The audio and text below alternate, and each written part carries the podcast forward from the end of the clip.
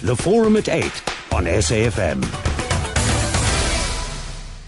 Eight minutes after eight. Thank you so much for tuning into the forum at eight this morning. Now, today, the 7th of April, marks the 21st anniversary of the start of the Rwandan genocide. Uh, and that, of course, is that stark reminder of uh, that horrendous incident when Hutus uh, killed about a million Tutsis over a period of 100 days in 1994. And before we get into the discussion, we have a clip from the BBC and let's listen listen to this BBC report uh, on the Rwandan genocide. It is a young person telling the story, and that is uh, the person's name is Lilian Obumweyi, and they are now 35 years old and living in Britain. My name is Lilian Umubyeyi.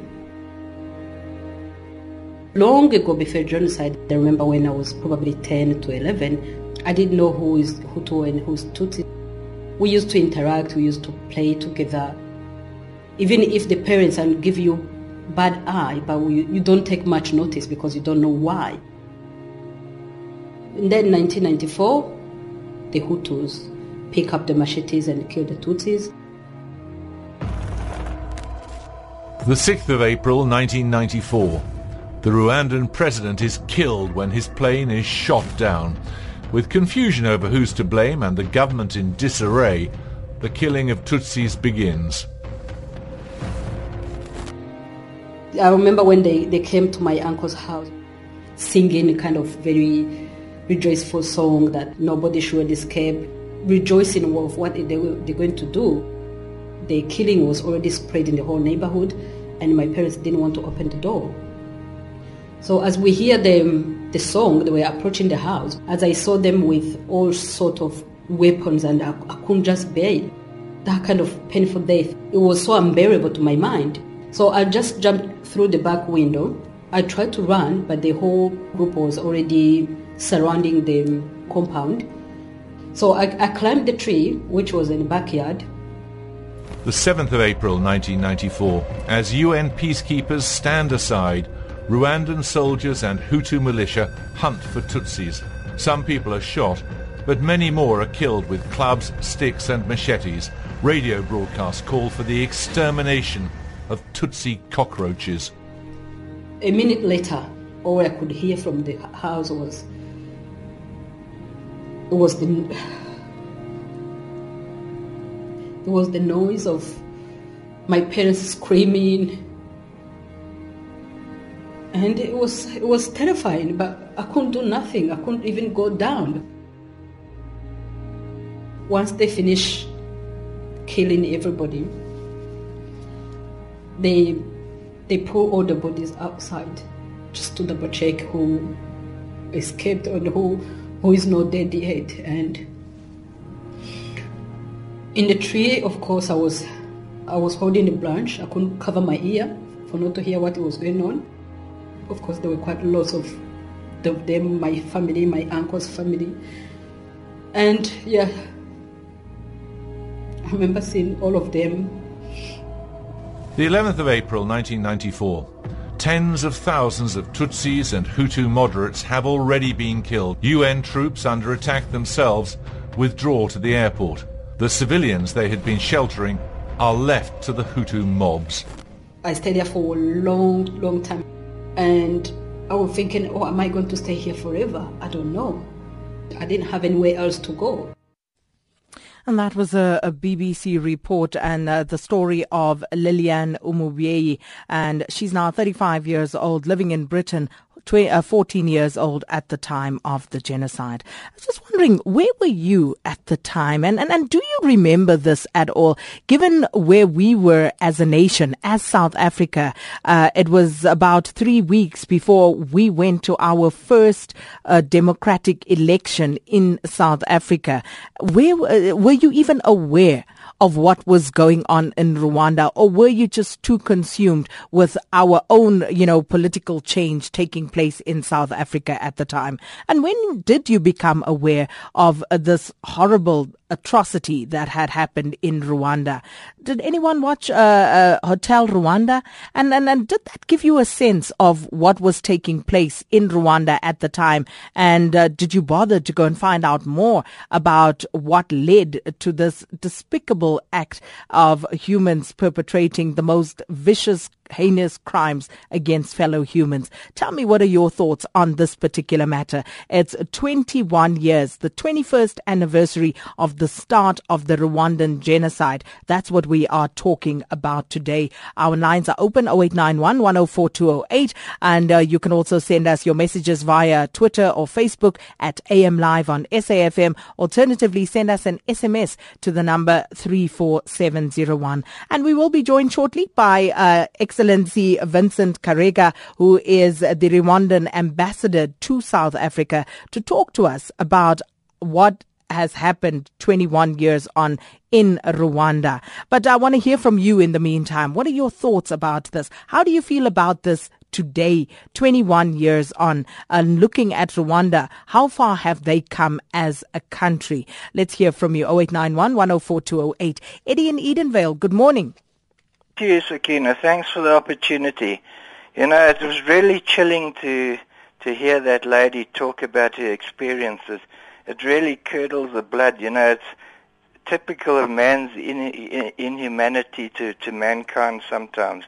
But what really disturbs me is that we've got the genesis of this type of atrocity here in South Africa beginning. I'm, I'm really worried about it right throughout the day on various radio, uh, radio stations, I I hear the most awful xenophobia and specifically Afrophobia, uh, you know, hateful rhetoric, uh, you know, stereotyping every Nigerian is a is, a is a terrible drug dealer. Every Zimbabwean is, is stealing our jobs, and this is how it starts. It, it started very simply in, in Rwanda, calling people cockroaches, people of a different tribe, different to you. And this is how th- th- mob violence is a terrible thing. Already we're getting people killed. I saw visuals on SABC TV of young, even young babies in Isipingo having terrible wounds in the head. Uh, uh, people being uh, uh, put out of their homes because of the king's stupid statement. Now, what I say is, Sakina, uh, to, to, to finish off, these, this xenophobia can get, uh, with mob violence, it gets totally out of hand, spreads like wildfire. What I say is that these xenophobe people shouldn't be given a platform on public uh, radio and, and, in, the, and in the media. Uh, if they do, the, the, the, the presenters should, should condemn it totally and, and put them in their place. Otherwise, we're going to we, we, it's very easy to see the same type of Holocaust here. Thanks, Sakina. Thank you so much, Eddie. I must just uh, put out there that uh, King Goodwill Zwelithini's uh, people have since refuted, you know, the uh, utterances uh, that were attributed to him. So uh, that's one that needs to be clarified. But I just want to hear from Hateng in Durban before um, we continue with this conversation about marking the 21st anniversary of the start of the Rwandan genocide. Hateng? yes, Sakina, how are you? And to your listeners there good program. I just want to say that I think you know it's uh, probably a very good you linking it with our democracy. We are on the you know threshold of our new uh, democracy when this was happening. Many of us didn't pay much attention at the time, as you rightfully say, we were too busy and excited about our democracy.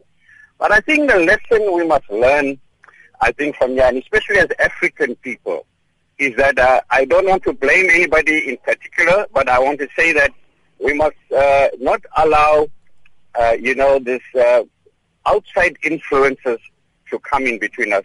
In that clip, you saw that the, they were the Tutsi and Hutu were living peacefully, you know, all these years. It always takes an outside agency to come and, you know, bring about this hatred between one another. And that's my message I want to give. You know, we in Africa, Africa lived in harmony uh, with its Ubuntu, and it's only after colonization and after, you know, uh, Europe itself, long before that, you know, World War One and Two, like, you know, uh, Europeans were killing Europeans on the basis of the same thing. you know, Germans were killing British and, and French, and, and they were fighting among themselves. And somehow there, when the colonizers came to Africa, they started sowing these seeds of, uh, you know, tribalism and ethnicity. And I think uh, as African people, we need to come back to our roots of one humanity and, and don't let these outside influences come and, uh, you know, destroy our humanity. Thank you so much for that, Hateng. Let's go to um, Mananga in Cape Town. Good morning. Morning, morning. Uh, can you hear me? Clearly. Yes, uh, I'm originally from uh, from um, Zaire, the Democratic Republic of Congo. Talking about genocide in Rwanda, that thing, that thing, actually, that story hurt everybody. Nobody is happy about that. But the matter of the fact is, every single year there's a platform.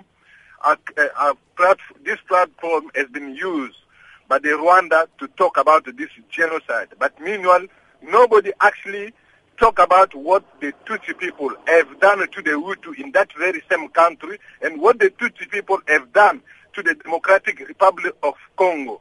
They invaded, they've killed so many people, but how come that they are the only one who always have so much, so much airtime to talk about what happened about that genocide, but nobody actually talk about what they Tutsi themselves, including uh, Kagame, has done to the Hutu people in that very same country and the, the, the, the Democratic Republic of Congo. Why?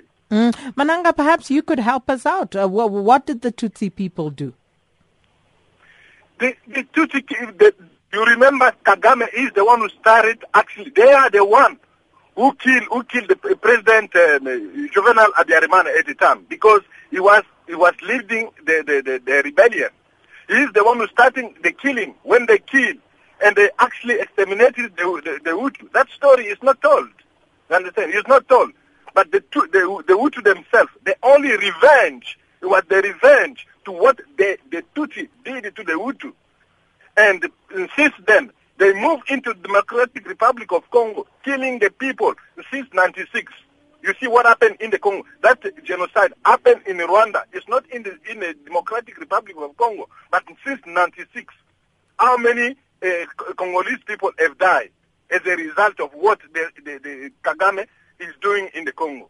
Okay, thank you so much for raising that with us, Mananga. Let's take one last caller before we speak uh, to the ambassador. Anne in Graaff-Reinet, good morning. Good morning to you.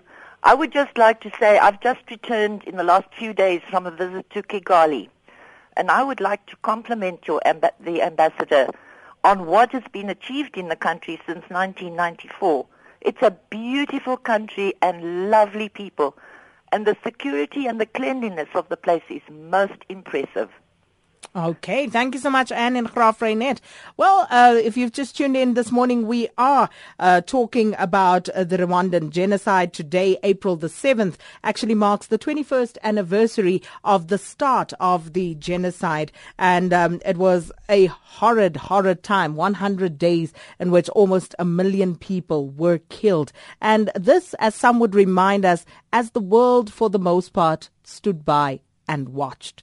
And um, uh, just a tweet here from Mangaliso Ngobo says African media failed the people of Rwanda in 1994, and we expected the BBC uh, of this world to report what was happening in Rwanda in Africa. And Kulu SD says when the Holocaust happened, the world in unison said never, never again. And sadly, the Rwanda genocide happened under the UN's watch. And with that, uh, it's time to say good morning and thank you so much for coming through to uh, Excellency Vincent Karega, who is uh, the Rwandan ambassador in South Africa. Thanks so much for coming through. Thank you very much, and thank you for uh, providing it this platform to me and to South Africans and many other people to discuss about uh, genocide against Tutsis in Rwanda and what it did to the whole region uh, in terms of stability and so on.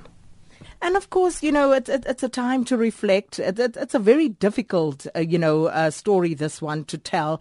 Um, and I would imagine even 21 years on, it still invokes some painful memories.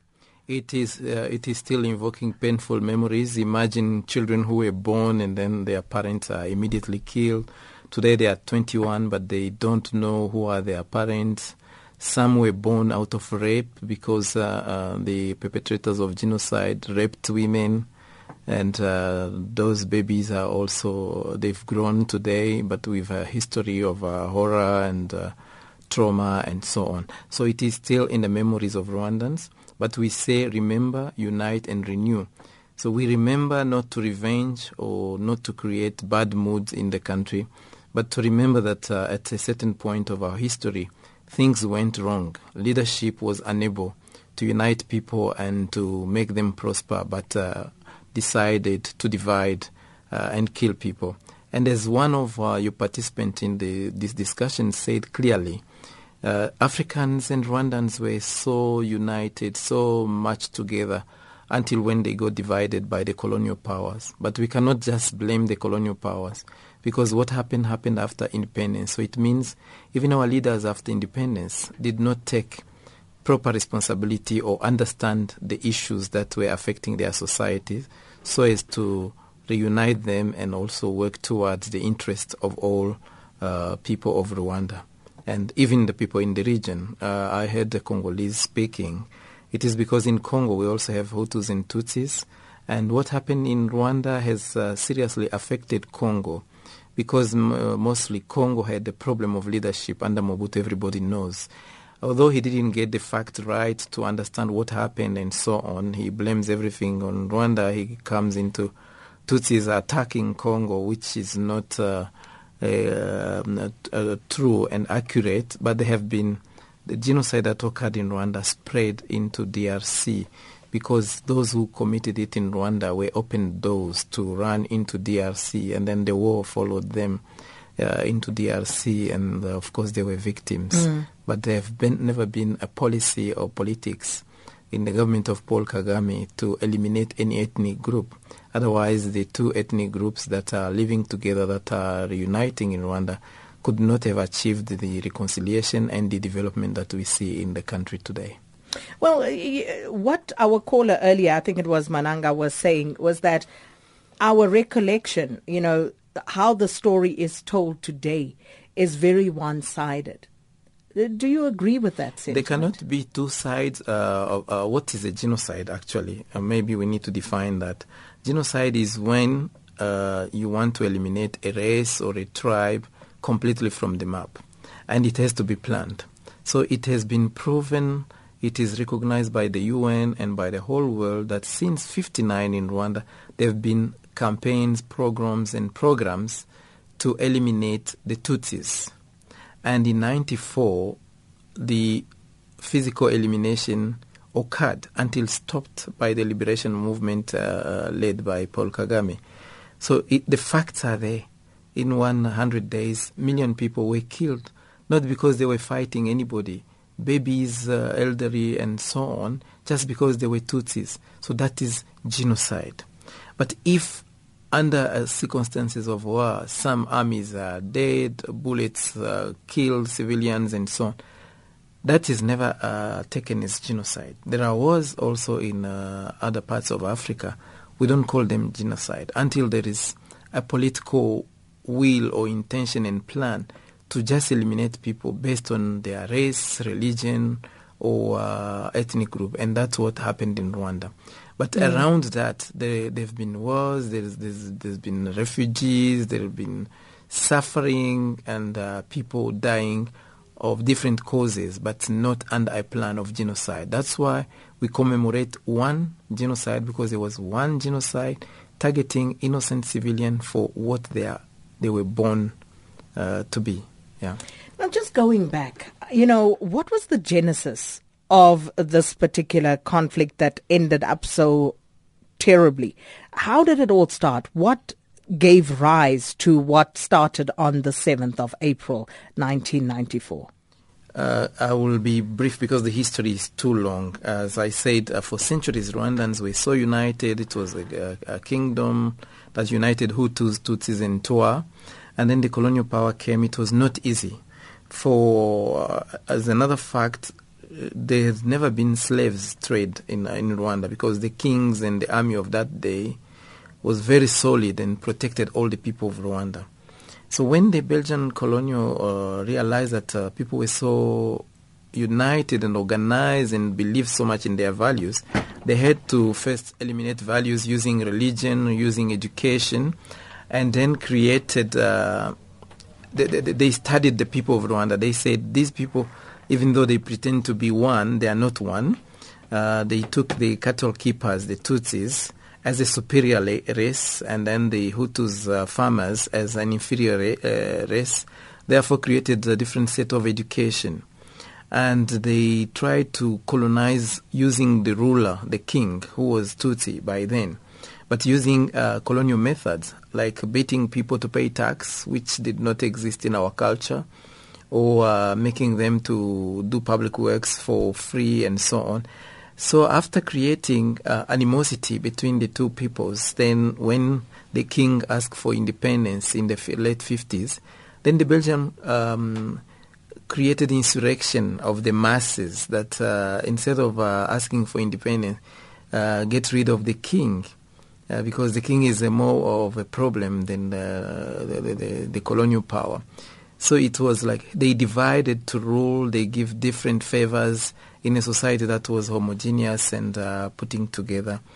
And that's where the, the, the, the, problem started. Many Tutsis since 59, 63 ran away from Rwanda and went into the region. And uh, they tried through UN, through many ways, to return back home. But the regime that took power after independence have never allowed them to come home. They even declare them that uh, they were not originating from Rwanda, that their origin, according to the Belgian books, was Abyssinia, Ethiopia today. So the hatred, the campaigns took 30 years, and people were suffering outside Rwanda for 30 years. So they engaged in a liberation movement. While in the liberation movement, the former president of Rwanda have agreed after negotiations and after the pressure of the liberation movement to sign peace accord. The day he signed the peace accord in Arusha, uh, Tanzania, while returning home, his own people killed him and then declared that he was killed by the liberation movement. But that was impossible and proven impossible today by the uh, French court because uh, he was killed in Kigali and Kigali was still under control of French, Belgian, and the National Army.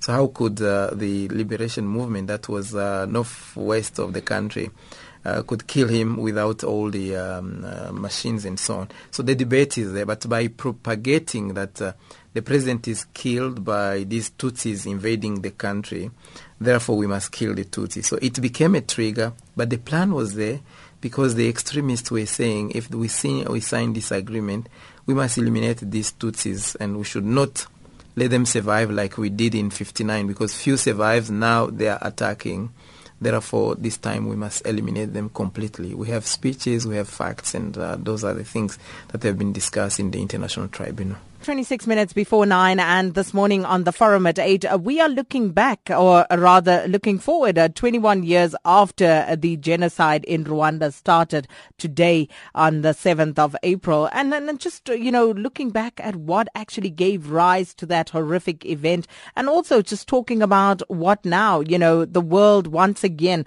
will stand by and say never and never again until such a heinous crime is committed all over again. And we speaking this morning to uh, Excellency Vincent Karega, who is uh, the Rwandan ambassador to South Africa. And by the way, the lines are open, and I see you are calling through 0891 104 208, and we'll come to those calls in just a moment. Um, I was just uh, before the break, you know, we were talking through a brief history of actually what gave rise uh, to those atrocities of 1994. But then the question is, was there a mastermind behind all of these perpetrations? If we watch the movies, if we listen to the reports, we hear about how, um, you know, the radio stations became instrumental in actually um, distributing this message and proliferating it throughout the country. But who was the mastermind be all behind this genocide? Our uh, post-independence regime that was put into place by the colonial powers as well, because they did not want uh, people who claim for independence to be the rulers. They created their own rulers who could uh, become puppets, and then they institutionalized the divisionism. There were quotas in schools for Tutsis, good schools, good faculties were not available for them. There were no ministers that are Tutsis uh, no uh, MPs or um, uh, big positions. So discrimination was in schools. It was uh, in the uh, normal life in society, and uh, identity cards highlighted ethnic groups so that you don't get this particular favor that is not for your society. So it was really quite institutionalized, and it went through um, political speeches, then media, media that were pro-government that really described the Tutsis as cockroaches, as snakes, and so on, dehumanizing through time to the extent that uh, even Christians were killing fellow Christians, priests killing other priests, and nuns killing other nuns. And they said God has uh, allowed that to happen because these are not human beings, these are snakes and cockroaches and so on.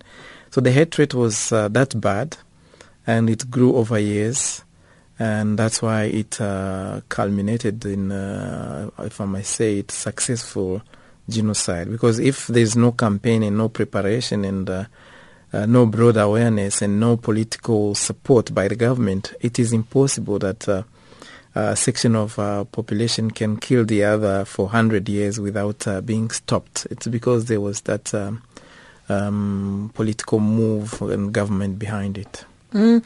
And, and, and uh, today, uh, you know, fast forward 21 years after the genocide, what is Rwanda like today? Because, you know, you spoke about uniting as a nation, but how easy or how difficult has that process been given what has happened? It is amazing because, uh, uh, as, uh, as somebody said, uh, these bad values, these hatred were politically imported and then implemented by the nationals. So when we all realized that uh, everybody was a loser, those who were killed, their families, and those who killed and who had to run away, and some being arrested, we were all losers, and the nation uh, was no longer able, or it was in shambles. So the new leadership uh, agreed to craft a vision for all it's like uh, saying, we've been divided for no point. Remember, uh, many centuries ago, we were united. What can we do to reunite again? How can we reconcile after everything that happened? So we put up systems of justice, but justice for reconciliation. Justice that borrow a leaf from our own culture, how we used to resolve conflict in the, at the community level, not necessarily in courts, and how we used to forgive each other. Then uh, religious movement also join NGOs, civil society movement, promotion of reconciliation. And we removed the ethnic uh, identification in the identity cards. We removed the quota systems. We promote uh, a value systems of merit. So if there is a job, you have to compete for it. If you have the competence, either you are Hutu or Tutsi, you are a man or a woman, uh, all things to do with discrimination, including gender discrimination, racial discrimination, we have abolished them. And we have created uh, tough sanctions for those who uh, get involved into discrimination, into, um, uh, yeah, a segregation mm. of uh, people uh, in line with their um, uh, ethnic group. What does that mean, though, for the preservation of uh, you know culture, identity, of uh, and of heritage overall of the Rwandan people?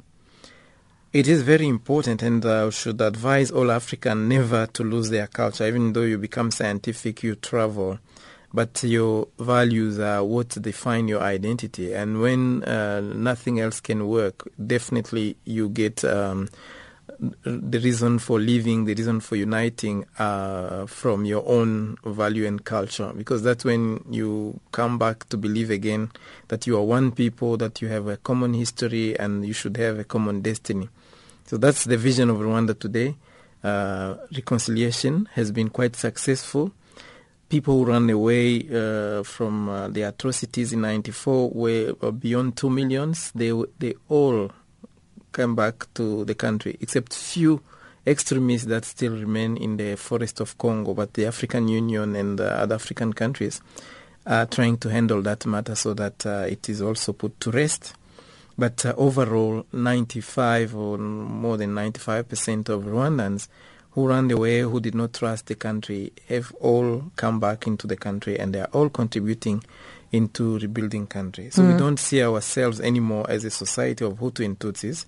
We see ourselves as a, a, a, a new nation being born again and uh, hardly working to leave a better legacy than what uh, we saw in the genocide and then create hopes for the survivors, the children who are being born after genocide for a better Rwanda. Just like the person who visited Rwanda said, the country is changing very fast. It's growing, poverty is reducing, and Rwandans are becoming uh, confident again in their nation and are working tirelessly to make it a beautiful and a prosperous country. And speaking of those a few extremists that you say who are still outside on the periphery, what are they unhappy about? You know, they committed genocide. So they, they fear justice and then they stick to their ideology. It's like we're defending ourselves. And they run also a campaign of uh, denial. That's why you get different informations. Sometimes people say, no, it's the Tutsis who killed the Hutus. Others will tell you, no, it's uh, uh, this or that, because they also create some campaigns to make the current government look bad and to make their case uh, good so that they get amnesty for what they did. But as you know, uh, crime against humanity is not something that uh, you'll forgive uh, without taking someone through a justice system. If they could have at least show uh, the need for forgi- uh, to, to be forgiven by um, uh, presenting apologies, but they are not there. They were armed during uh, genocide time. They still have some arms. They've been supported by some international forces that want also to dominate the region, and that's why they Which could, uh, international forces? I would uh, prefer not to create diplomatic uh, issues as a, uh, a diplomat, but there are countries that, uh, for a reason or another uh, of geopolitics, African, supported Western? uh, Western mainly supported the regime that uh, was in Rwanda and that committed genocide. Even in the process of genocide, uh, some of those uh, powers armed that regime to carry out the genocide because they trained the militia, they gave them money, they continued to supply arms even during genocide time because they thought if that regime is out and then uh, the people who are coming from the diaspora are in, probably they will come in with other alliances uh, externally that are not their partners. So th- they looked into us not as a people, they looked into us as uh, their puppets, as uh, their region uh, of dominance. So in the governance of uh, Rwanda today, we are also um, learning strongly to be ourselves and uh, to uh, avoid any external influence, to work with the world, but not to let the world uh, give us the way to lead ourselves. There has been some criticism about that. You know, people saying that uh, President Paul Kagame has been ruling Rwanda with an iron fist. And, uh, you know, um, from what you are saying currently, um, you know, does that mean that, you know, people coming from uh, the diaspora, as it were, uh, have to work harder in order to try and get into government and trying to also influence what happens in Rwanda? So we use all the skills, the skills that we acquired outside and the skills that were inside, and then the combination is what is making Rwanda uh, move forward. Of course, uh, saying Kagame is harder, hard faced, Kagame is very disciplined and uh, he really works for the people. He's not a leader that you'll say he's accumulating wealth. Uh, you'll find him working almost 24 hours and working towards good health, toward good education. Policies in Rwanda are all participatories. We have uh, platforms where the people of Rwanda c- would ask questions, where they can challenge leaders, and so on. But uh, we really have a, a government that is uh, so much involved with discipline and orientation. But Is because he he was not uh, criticism, though? Um, you know, uh, is he because uh, by indications from his detractors, um, you know, he really is very sensitive uh, to those who do not agree with his way of seeing things. He responds. He's on Twitter. You can also try him. Uh, he doesn't let people uh, step on his toes, and that's the what spirit does that, mean, uh, stepping on his toes? because uh, some people call criticism, but they, they, they try to pull you down so that they can uh, tarnish his image, the image of his leadership, probably to create a way for a leadership that uh, they will uh, manipulate. He's the president. It's par for the cause, isn't it? Isn't that what democracy is about? There's always someone who thinks they, they can do better and therefore will try to Sure. influence issues. So we listen to that, but when we respond, it becomes an issue. So democracy is also responding. If somebody say you are a thief, and then you say no, I'm not, then they should not say why do you talk when we talk, and that's the challenge today. Probably in some other places, they talk bad about the leadership of a country, and the leadership keeps quiet. So we don't stop anybody criticizing, but uh, we react. Probably the way we react uh, that does not please them because uh, we challenge. How do you react? we give facts. We come accurate about what they say. We don't want people just to create an image or to interpret how we are. I, I've sensed similar things here in South Africa. Uh, you are still struggling with racism as well. So people interpret what a, a black person has said or what a white person has said according to history and so on. So people always have to come right and say, I did not mean this, I meant that, you got me wrong or you got me right. So it's also a democratic right. That's what uh, we do in our country because of complexity of history. Has the government ever been provoked into reacting violently? Uh, violently like what? As in, you know, coming out and, uh, you know, having to arrest people, beat them up. No, we don't do that. Uh, You know- there is no single case in Rwanda where you see masses being beaten up because they have said this or that. Yeah. There are laws, there are things you can't say that may lead us back. And What can't you say in Rwanda? you, you cannot uh, bring things like you Tutsi you must die again. Or you Hutu you are a killer. Because it's not the Hutus that killed. Many Tutsis who survived were hidden and protected by Hutus. And it's not uh, that Tutsi should continue to die. So those are very provocative things that are racial that are racist that are genocidal that should not be tolerated in Rwanda. So when you bring such things, whether it is media or it is uh, uh, in public, uh, you, you may there are uh, laws against it.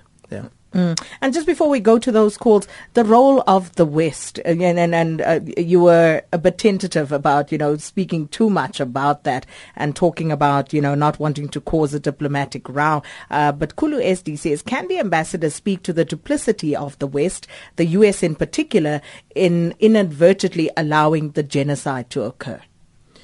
We blamed every everyone in the international community, but at least the uh, the U.S. came out and then uh, they apologized. But as our president likes to say, say it's true they abandoned us, but uh, we were doing it uh, to ourselves by ourselves. So sometimes we don't even need to blame them.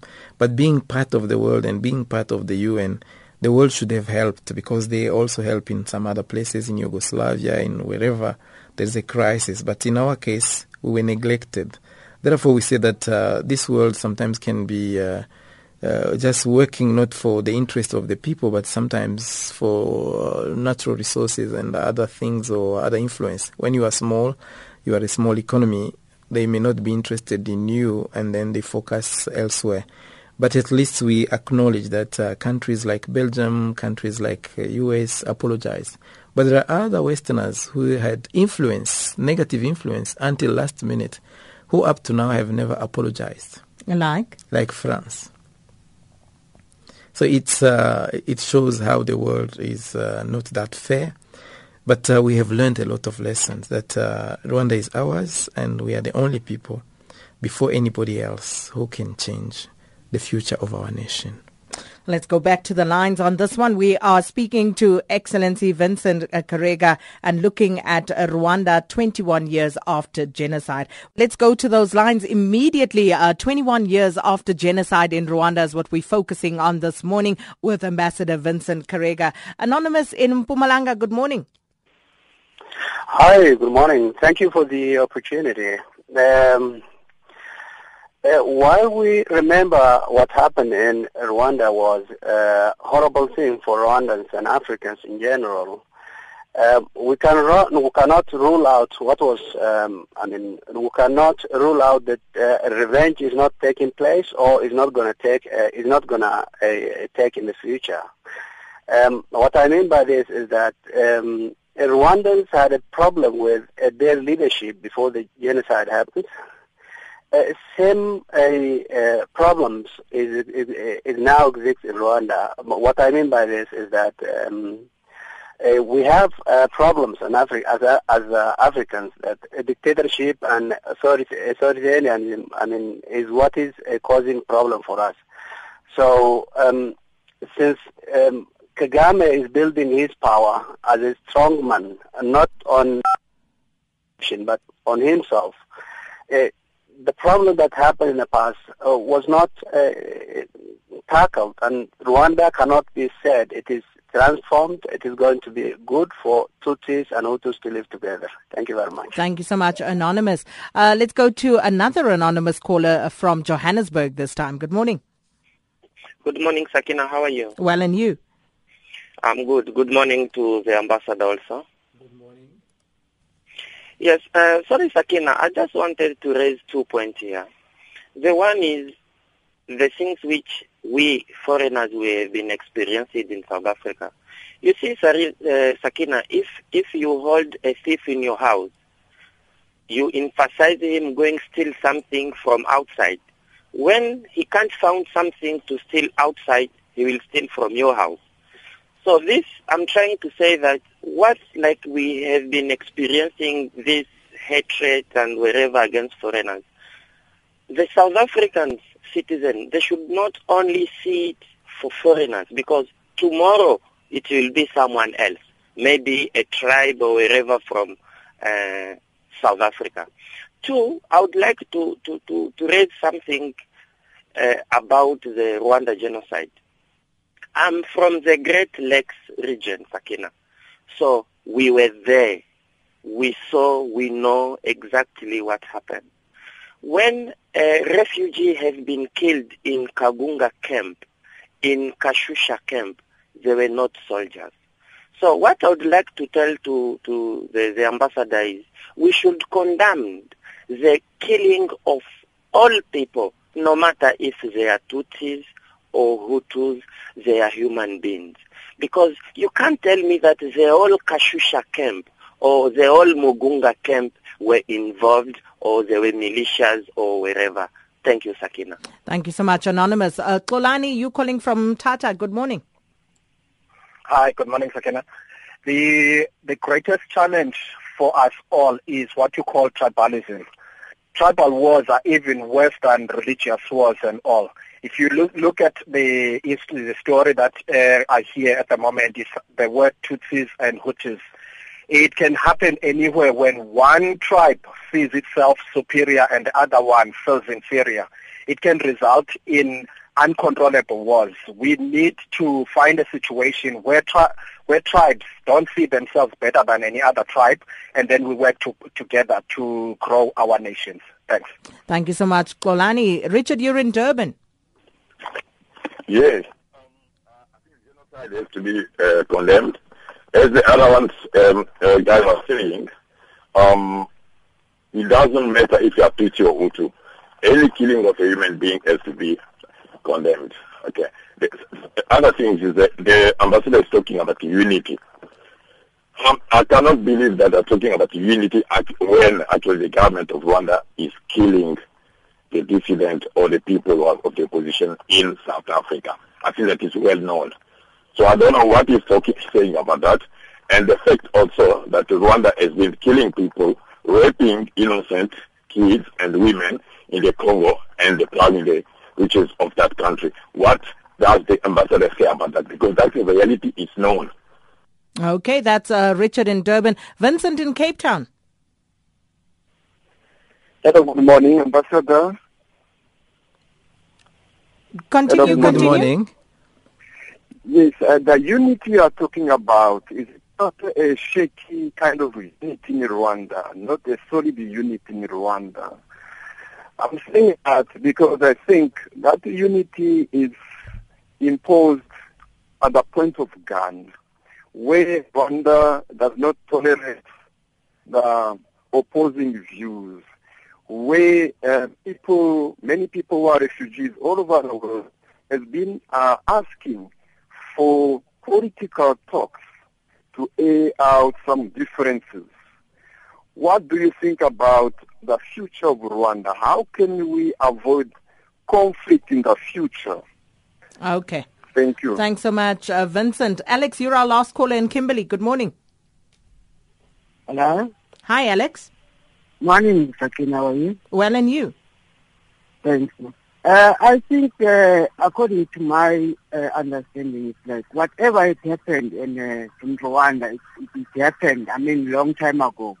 The only thing which I'm happy about is like if they can try and focus what is happening now to build a, to, to, to, to, to, to, to do the change according to the, the way things have happened. I'm sure that can be much more better than focusing on the past, that what, uh, who killed who, what has happened a long time ago. Because I've seen that movie of uh, Hotel Rwanda. It was very horrible and it, it wasn't a, a nice thing to, to do.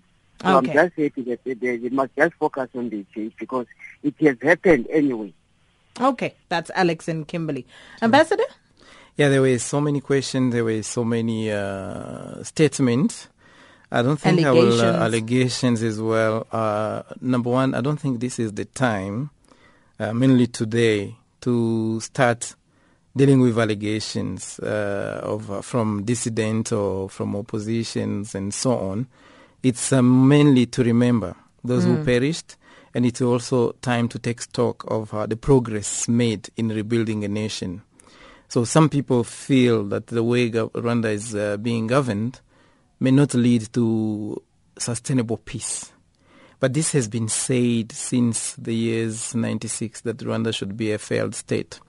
But from credible institutions today, we get uh, uh, ratings of growth economically. We get uh, ratings from the Gallup that the people of Rwanda are the happiest or much, uh, much, much more proud uh, for their governance than uh, any other place in the continent. We get uh, awards for being clean, for gender involvement.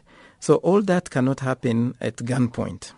We are 12 millions. There cannot be guns every morning on the head of every citizen to smile, to be positive uh, looking. However, what we went through was very horrible and it spread in the region. There are still wounds. Even people in South Africa, either they belong to the refugees or they belong to family of survivors or they belong to family of those who have been arrested or those who died in uh, camps for various reasons. So uh, we cannot get uh, necessary positive views of uh, what has happened. But uh, Rwanda, having been a country that went through the horrible that we keep on describing, and we know other countries in Africa that went through uh, terrible things that did not reach the level of Rwanda, they haven't stabilized up to now. Mm. But we are talking of 21 years of progress. It is important though to also recognize that that Mm. uh, efforts have been put in place.